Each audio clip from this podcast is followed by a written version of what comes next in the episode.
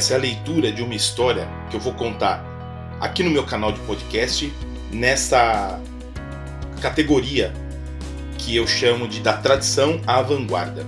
E o porquê da tradição à vanguarda? Nós temos todo o manual necessário para o nosso sucesso. Todo ele. Tudo gravado, tudo escrito pelos autores tradicionais. Essa história fala de mudança, de adaptação às mudanças, de aceitação às mudanças, da capacidade que nós devemos absorver, ou na verdade, da capacidade que nós devemos manifestar, pois essa capacidade está implícita em nós mesmos. E vocês vão entender do que eu estou falando.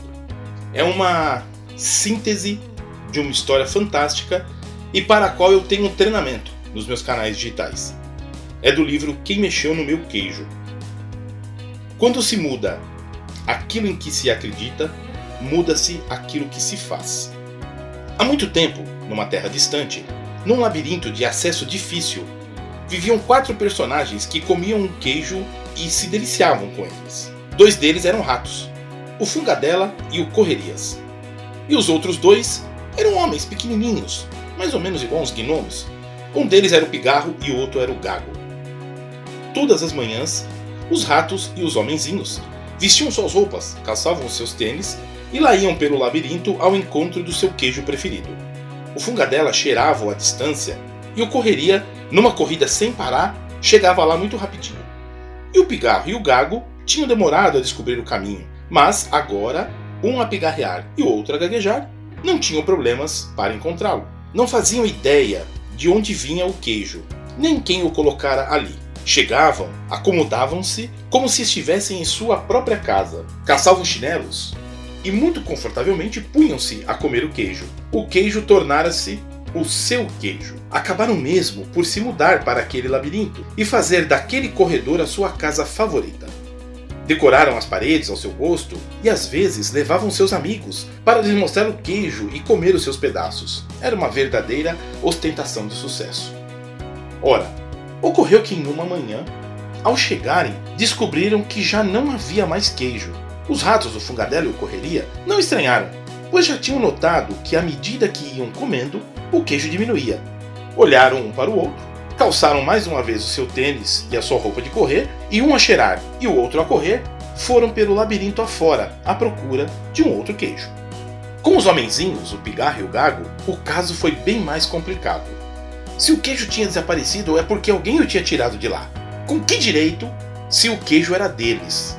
E um a gaguejar, o outro a pigarrear, começaram a falar mal e a praguejar, desejando o inferno para a alma que tinha mexido no seu queijo sempre esperançosos de que o queijo voltasse a aparecer.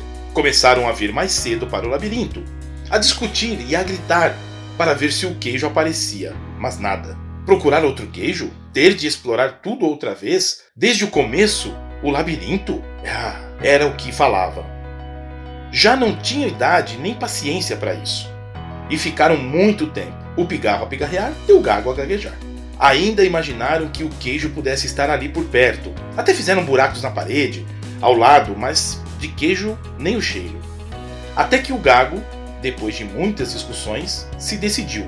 E de orelhas murchas, um pouco cabisbaixo, lá foi ele de novo a procurar o tênis, que pensava que nunca mais precisariam ser usados. E toca a meter-se de novo à procura de outro queijo. Encontrou efetivamente uma ou outra estação de queijos, mas estava vazia só havia lá restos de queijos de outros que já tinham comido. Estava para desistir, mas sempre era melhor procurar do que ficar em casa, à espera do queijo que não cairia jamais do céu. E ainda bem que assim o fez, porque, de um momento para outro, começaram a aparecer aqui e ali pedaços de queijos frescos, até que acabou por descobrir uma grande estação de queijos, de todas as qualidades e marcas, como nunca havia visto antes.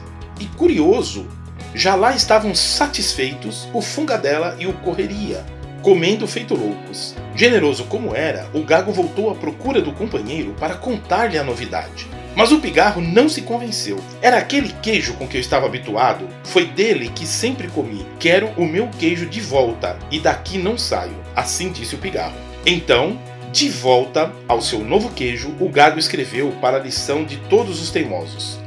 Cheira o queijo com frequência para verificar quando começa a ficar velho. Quanto mais depressa te livrares do queijo velho, mais depressa encontrarás o queijo novo.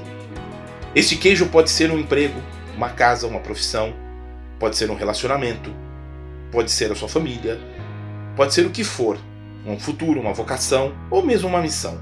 Podemos ser como o funga dela, sempre à procura de novidades, ou mesmo como correrias, sempre a correr para elas, mas também podemos ser como o pigarro, que não é capaz de aceitar a mudança, ou então como o gago, que aprende a adaptar-se à mudança e com ela a descobrir um futuro melhor. Então é isso, essa é uma história adaptada, mais encurtada, muito mais encurtada, do fantástico livro Quem Mexeu no Meu Queijo. Em algum lugar aqui deve ter um link, deve ter um local para que você acesse, fale comigo e então nós vamos participar de um treinamento a respeito desse livro. A história é um pouco mais ampla, a história é bem mais complexa, as frases são ao todo 11, uma verdadeira forma de você se adaptar às mudanças, que é cada vez mais importante. A vida cada vez muda mais depressa e estar apto, estar preparado, estar em condições de lidar com essas mudanças, de se adaptar o mais rapidamente possível e de continuar a gerar resultados é imprescindível se você deseja ter o sucesso. E nós vamos conversar juntos, nós vamos debater juntos, nós vamos ler juntos esse livro e nós vamos trabalhar juntos para que a nossa mente, a nossa estrutura emocional, a nossa condição espiritual esteja a nos impulsionar para essas novas realidades. Daqui segue o seu amigo de sempre, Ricardo Capobiano.